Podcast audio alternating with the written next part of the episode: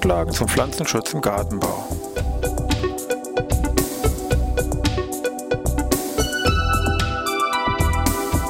Ein wöchentlicher Podcast der Forschungsanstalt für Gartenbau an der Fachhochschule Weinstefan von und mit Thomas Lohrer. Für Gartenbaustudenten und alle anderen, die sich für Krankheiten und Schädlinge an Pflanzen, deren Biologie und Bekämpfung interessieren. Schädliche Insektenlarven im Substrat oder Boden Teil 2. Ja, ich begrüße wieder zu einer neuen Podcast-Ausgabe hier aus Weinstefan, Pflanzenschutz im Gartenbau. Wir hatten uns letzte Woche ja schon mit verschiedensten Tierchen, sage ich mal, beschäftigt, die man auf Substrat oder Boden findet, die man auch immer so ein bisschen Richtung Schädling vielleicht assoziiert oder so ein bisschen vermutet. Da haben wir uns näher beschäftigt mit ja den Drahtwürmern, Kolumbulen, Traumückenlarven, der Mausgrille, den Larven vom Dickmaurüssler und den Larven der Schnaken. Wir wollen uns heute mal dieses Thema jetzt zusammen abrunden und beenden und wollen uns beschäftigen mit dem Thema Engerlinge, Erdraupen, dann Hundertfüßer, Tausendfüßer, Enchydrän und Seitenwürmer. Und dann wollen wir uns mal den Gesamtkomplex Bekämpfung mal anschauen von diesen ganzen Tierchen, ob es da irgendwas gibt, was man da vielleicht gegebenenfalls machen kann. Also beginnen oder einsteigen möchten wir heute halt eben mit diesem Thema Engerlinge. Engerlinge selber ist erstmal nichts anderes als wie eine, eine Sammelbezeichnung, muss man sagen, für die Larven der Blatthornkäfer. Das heißt, alle Larven der Blatthornkäfer, der Skarabäiden, werden generell als Engerlinge bezeichnet. Das heißt, da fallen solche berühmten Beispiele rein, wie man wegen Maikäfer, Junikäfer, Gartenlobkäfer und andere Arten. Uns geht es eben mehr hier um die betreffenden Larven, wie die jetzt aussehen. Der, der typische Engerling ist relativ groß, die können also durchaus problemlos 5 cm eine ausgewachsene Maikäferlarve erreichen. Es gibt auch andere Extreme, mal wie Nashornkäferlarve, die können also bis zu 10 cm groß werden. Von der Grundfarbe her mehr so hell-weißlich gefärbt, immer deutlich zum Bauch hin gebogen, also C-förmig gebogen. Eine gut ausgeprägte, ausgebildete, dunkelbraun, sage ich mal, gefärbte Kopfkapsel. Und was auch auffällt, ist, wir haben sehr lange, in der Regel abgewinkelte drei Brustbeinpaare, die so auch sehr ins Auge hier fallen. Weiter hinten im Bauchsegmenten sind keine Beine mehr zu finden. Der Hinterleib allgemein ist auch noch so ein bisschen verdickt in der Regel und gibt doch in der Regel eher doch in der Summe hier ein recht typisches Gesamtbild von so einem Engerling. Details davon, wir haben ja, Sie werden sich erinnern, vielleicht mal zwei extra Podcast-Folgen zum Thema Engelinge und Maikäfer gemacht. Die kann man sich dann nochmal separat natürlich anhören. Vielleicht hier nur nochmal der betreffende Hinweis, dass eben, wenn Sie Engerlinge im Kompost finden oder glauben, dass es welche sind, dann ist die Wahrscheinlichkeit groß, dass Sie wahrscheinlich hier die Larven vom Rosenkäfer haben. Sieht auch so ein bisschen engerlingsartig aus, aber die Beine, besonders wichtig merken wir, sind also deutlich hier verkürzte Beine und die kommen eben natürlicherweise kommen die Larven hier in den alten Baumstuben hier im Wald vor. Und deswegen gefällt es ihnen auch so gut hier im Kompass. Das ist also kein Schädling in dem Sinne, während die anderen Engerlinge, also die Larven hier vom eben Feld- oder Waldmaikäfer, Junikäfer, Gartenlobkäfer, dann schon deutliche Fraßschäden hier an den Wurzeln der verschiedensten Pflanzen hervorrufen können.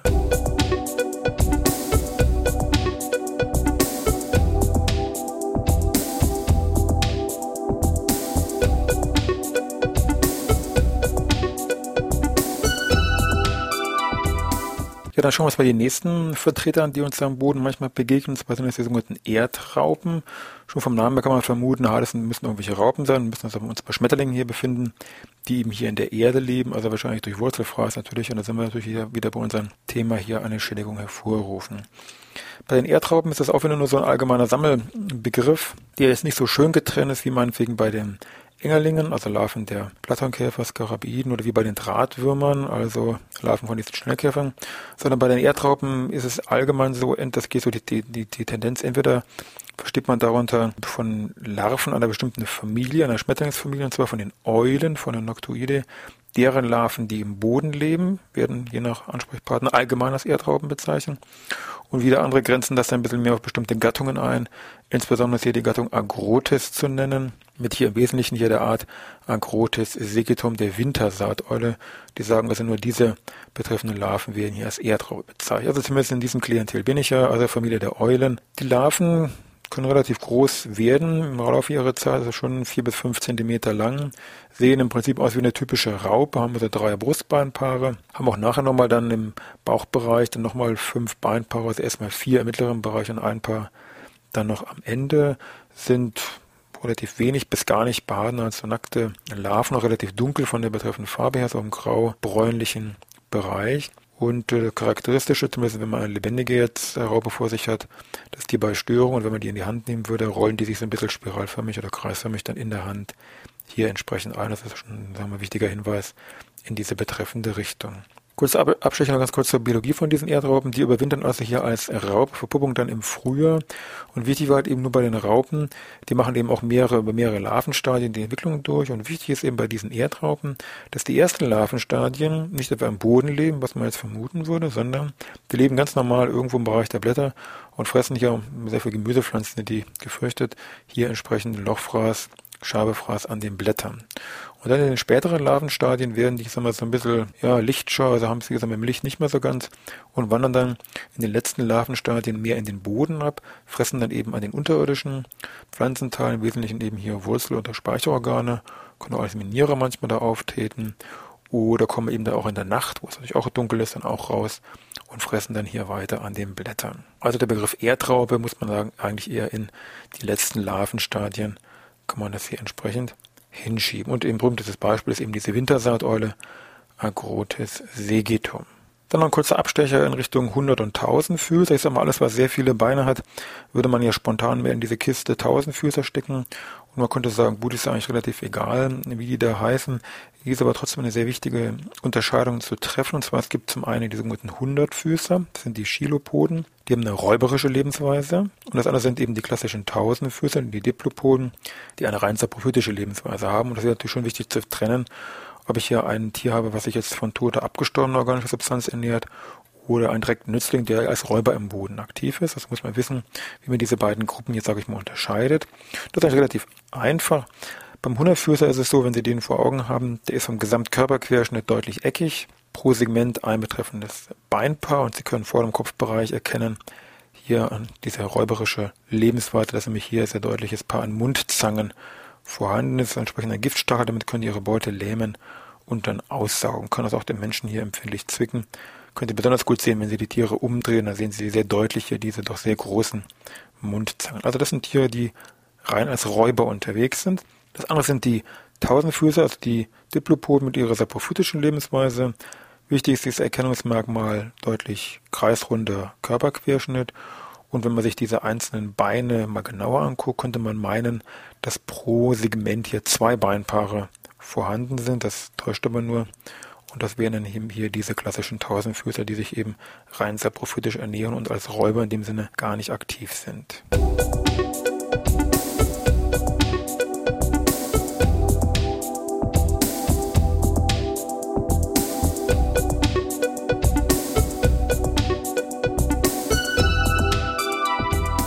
Schauen wir uns mal die nächsten Tiere an. Gehen wir mal weg von den Insekten zu den Gliederwürmern, zu den Anneliden und hier speziell zur Gruppe der Wenigborster.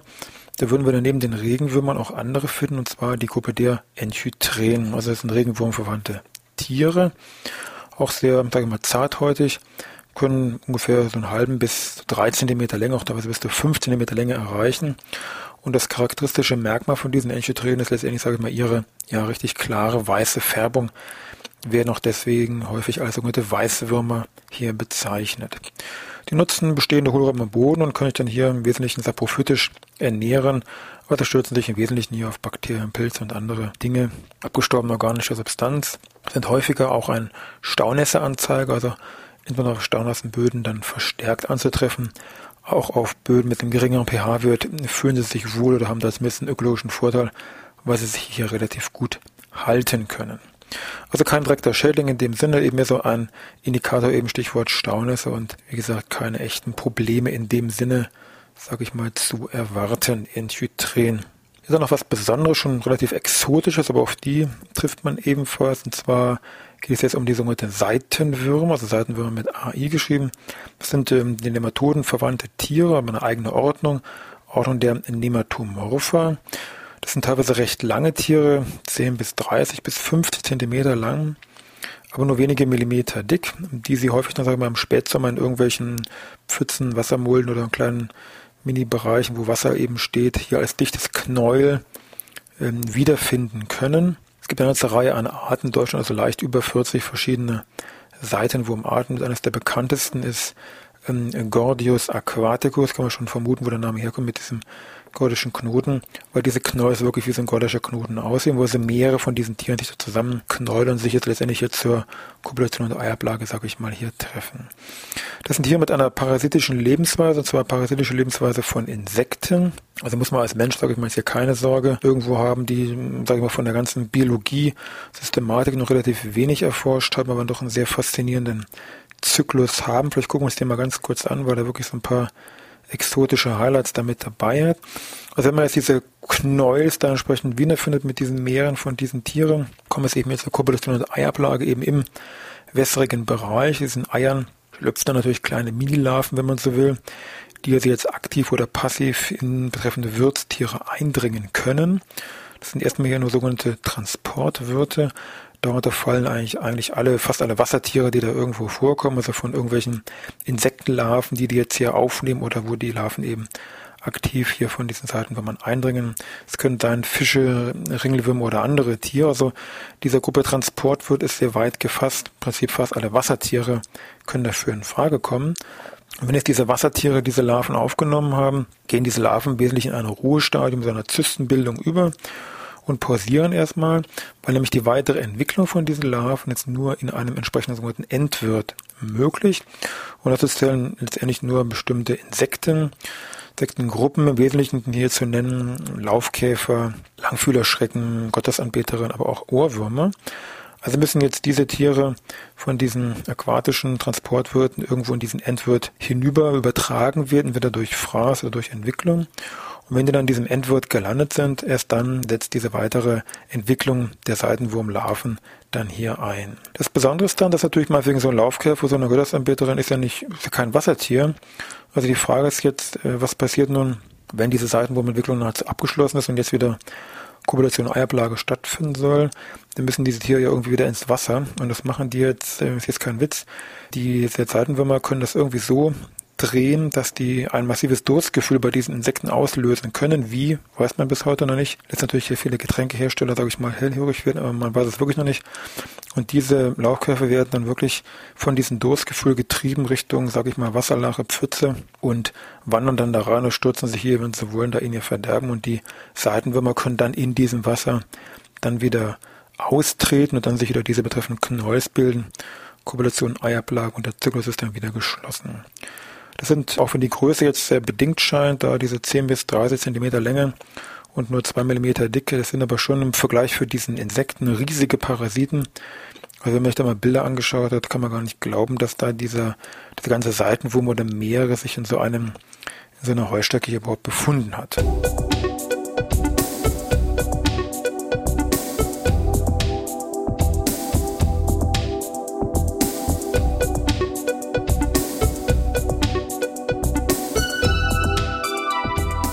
Gut, dann werfen wir zum Schluss nochmal einen Blick in Richtung Bekämpfung jetzt von diesen ganzen Bodentierchen, Boden, Insekten, was man da vielleicht noch gegen machen kann. Eins gleich vorab, früher gab es eine ganze Reihe an Gießmitteln und Granulaten, die man jetzt da einsetzen konnte.